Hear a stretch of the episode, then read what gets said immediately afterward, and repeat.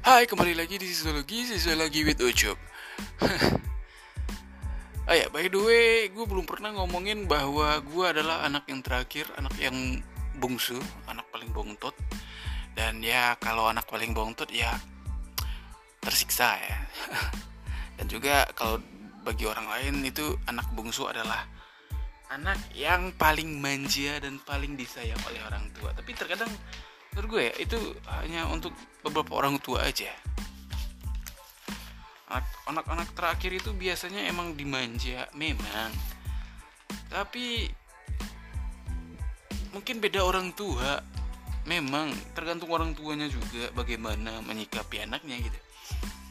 Dan pengaruhnya juga ekonomi sih. Kalau memang ekonominya mantep gitu, ya pasti manja. Gak juga mungkin gue pasti bisa bisa pastiin manja ya, tapi mungkin kebanyakan manja. Nah kalau sedang itu antara manja dan uh, tidak. Nah kalau menengah ke bawah pasti akan disuruh untuk belajar, untuk kerja keras. Nah di sini letak permasalahannya. Bagi anak laki-laki, dan mungkin jangan anak laki-laki deh, bagi anak bungsu deh. Nah kalau anak terakhir biasanya kan punya abang, punya kakak, dan itu mereka mungkin juga terpaut beberapa tahun dengan kita. Tapi jika dia sudah beruang, dan juga abang-abang dan kakak-kakak lo ya punya abang dan udah tua, maksudnya tua di sini beda jad, beda jeda tahunnya itu berbeda gitu. Berbeda ber lima atau tujuh tahun ke ada ke atas lah gitu. Misalkan misalkan umur gue dua puluh. Nah, abang atau kakak gue bisa umur tiga puluh atau dua puluh delapan tahun. Itu bukan jarak antara yang terakhir sama yang paling tua ya, tapi itu jarak antara bontot dengan yang ketiga. Mungkin tergantung situasi, bisa juga yang paling tua. Nah kalau yang paling tuanya bedanya tujuh tahun, biasanya abang-abangnya itu uh, adalah ibaratnya adalah tunggang punggung. Dan biasanya itu kalau anak terakhir, dia akan nyuruh-nyuruh adik-adiknya untuk ngebantu dia, menyenangkan hati dia, agar uang dia bisa mengalir ke diri Anda sendiri. Nah, itu permasalahannya. Lagi, dua. Kemudian kalau misalkan jarak lu antara yang ketiga itu cukup jauh, banyak, maka lu akan semakin tersuruh. Maksudnya tersuruh di sini antara beda antara ketiga, dua, satu, lima, empat ke yang sekian gitu ya. Maka lu adalah orang yang paling aktif dan harus orang yang mengenal medan gitu. Contohnya jika mereka pulang kampung, mereka akan seakan-akan uh, Ucup, coba beli ini ke kedai ya, kok gak abang aja. Jika itu yang lu keluarkan, maka dia akan bilang, abang tidak tahu tempatnya di daerah ini kan, soalnya abang udah merantau gitu-gitu dah. Dan gue benci akan hal itu gitu. Enggak enggak benci juga sih, karena ya memang ya jika tidak maka lu uang jajan lu akan berkurang. Semata-mata itu sih. Dan ya sama sih sebenarnya, makan malah makin tersiksa. Dan itu juga akan tambah tersiksa jika lu anak-anak terakhir dari delapan bersaudara, berlima, berenam, berempat. Berempat aja udah mungkin menurut gue udah susah banget gitu, apalagi berenam, bertujuh, berdelapan gitu. Oke, kalau misalkan dua atau tiga lah, tiga, maka lu nggak terlalu tersiksa dan harus mengenal medan gitu. Nah, permasalahan tadi gue bilang bahwa jika terpaku ekonominya mantep, biasanya jika anak kecil, anak terakhir itu minta apa, minta itu gitu, terkadang dituruti. Dan juga itu membuat mereka akan susah untuk beker, bang, apa ya, mengartikan bahwa mereka punya usaha. Nah, ketika mereka diberikan tekanan, ini dari perspektif gue sendiri karena gue memang anak terakhir ya. Nah, dari mana tadi itu? Nah, belajar kerja keras gitu. Maksudnya gini, kerja kerasnya gini. Uh, maksudnya adalah seseorang anak itu kan anak terakhir tuh. Biasanya anak yang paling disayang karena memang buk- saatnya emang disayang gitu. Kalau lu menyayangi satu, dua, tiga, kayaknya enggak deh. Satu dengan karakternya sendiri, dia anak paling pertama, paling tua, paling lebih dulu mengerti orang tua lu, dan paling pertama untuk mencoba untuk kena suruh. Maksudnya suruh di sini apa ya? Bekerja. Nah, yang anak kedua biasanya antara, kalau ketiga itu terkadang antara disuruh atau menyuruh. Nah, kalau yang ketiga, lu gak bisa nyuruh satu dan dua.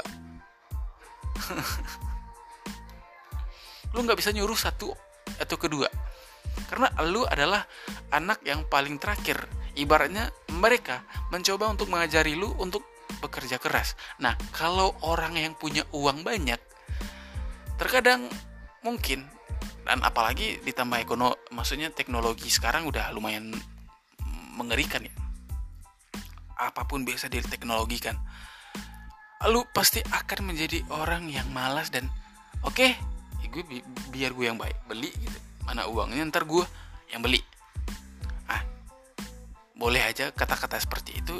Semisalkan lu nggak ngerjain, maka lu akan mendapatkan murka dari ketiga, eh, kedua, ke satu, dan orang tua lu. Karena mereka juga mencoba untuk mengajarkan kerja keras tapi nggak bisa. Itu kalau ekonominya kaya. Maksudnya gini, dia bisa beli uang, dan mungkin mereka punya ajudan atau gimana, atau pelayan, mungkin mereka yang disuruh belanja gitu. Nah, mungkin nah yang sedang nah yang sedang jika orang tua lu biasa aja dan abang abang lu atau kakak lu wow gitu, maksudnya wow di sini banyak uang, maksudnya ya uang juga sih, maka lu adalah orang yang jika lu turutin lu dapat uang dan lu bahagia, dan ya orang tua lu pasti akan mengerjakan apa yang disuruh ya, maksudnya mereka menyuruh apa sih? Gue kesel sendiri anjir. Jika orang tua lu menyuruh, maka lu pasti akan fix, akan lu lakukan. Tapi jika ya ekonomi sedang, maka lu akan lebih takut kepada abang-abang lu sendiri. Cukup takut gitu. Bener gak? Bener gak? Bener gak? Nah, ini jatuh ke yang terakhir. Berekonomi yang lemah. Lu akan diajarkan kerja keras, mengerti akan bagaimana berharganya uang, dan juga bagaimana mencari uang dengan tenaga dan keringat lu sendiri. Karena kenapa? Karena lu adalah anak terakhir dan lu paling bisa melihat situasi dan paling bisa merasakan sebuah konflik.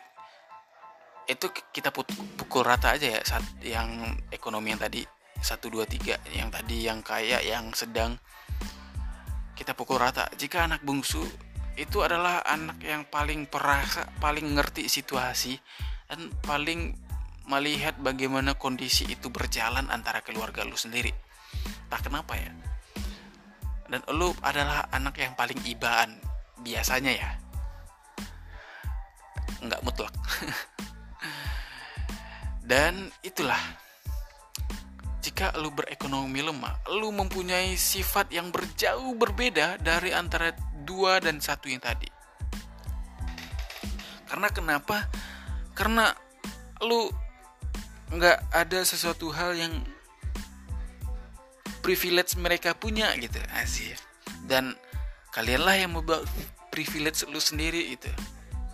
Dan itu nggak diajarkan, tapi lu yang belajar. Ngerti sih nggak sih? Ya kalau nggak ngerti mohon maaf ya. Tapi se apanya gue aja yang mencoba untuk sebisa mungkin mengertiin kalian-kalian semua. Dan selanjutnya adalah jika jarak eh yang tadi udah ding yang jarak jarak lu jauh. Tadi gue dua konsep kan ya. Bagaimana anak terakhir dari dari angka dan dari oh enggak geng ada satu lagi tapi apa tadi ya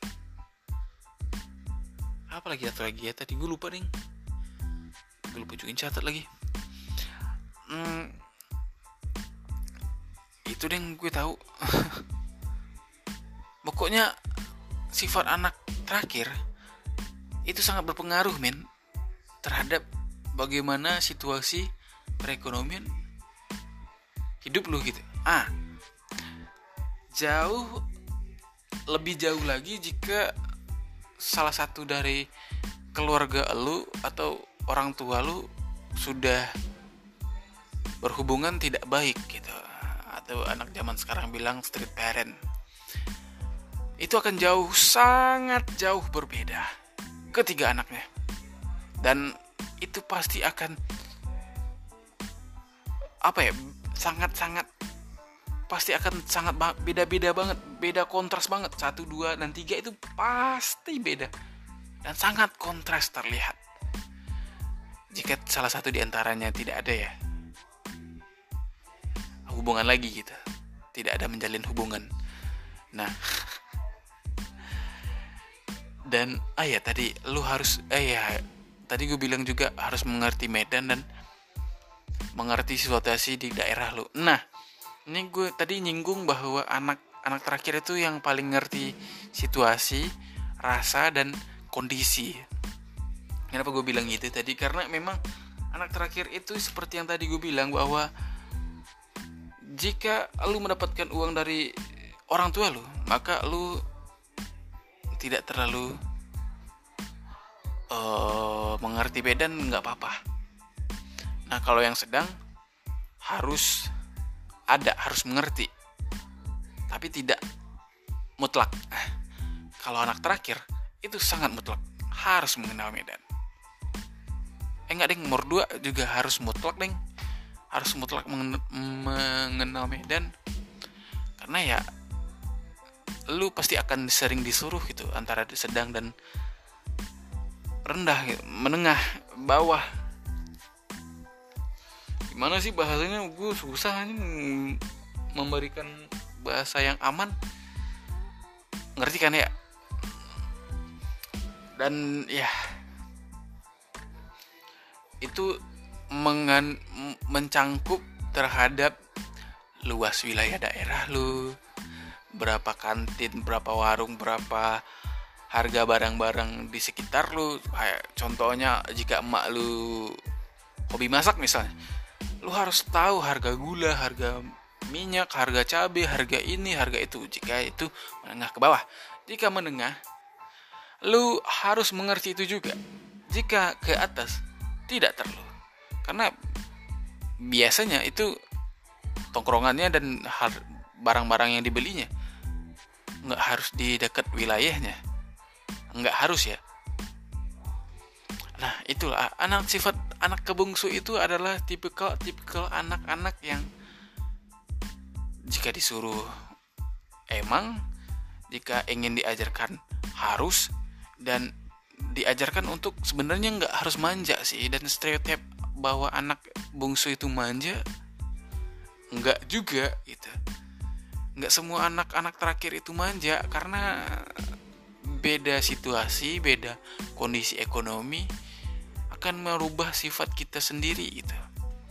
Dan hal yang melatih itu ya keluarga lu sendiri sih, nggak mungkin orang lain sih. Jika orang lain sih, emang keluarga lu bagaimana gitu kan, itu juga pertanyaannya ya. Dan itulah sifat-sifat anak bungsu yang harus lu mengerti gitu, bahwa anak bungsu itu harus mengerti medan, harus mengerti situasi, rasa, dan juga emosional di sekitarnya. Dan itu hanya mencakup dua golongan yang tadi. Yang satu golongan yang sangat berbeda tadi itu ya hukumnya nggak harus, nggak mutlak juga. Dan kebanyakan anak bungsu sekarang sih nggak manja-manja amat. Dan kalau gue sendiri, gue nggak manja sih. Dibilang manja enggak, dibilang ngerti sosial juga enggak sih sebenarnya gitu.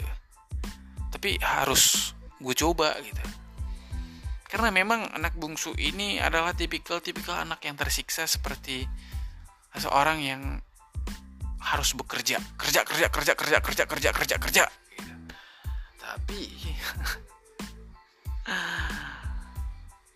hal yang mempengaruhi itu adalah ekonomi dan juga sosial antara keluarga lu ya. Itu jika street parent sih, itu akan mengubah semua perilaku anak lu satu, dua, dan tiga. Terkadang mungkin mereka akan kompak jika street parents ya.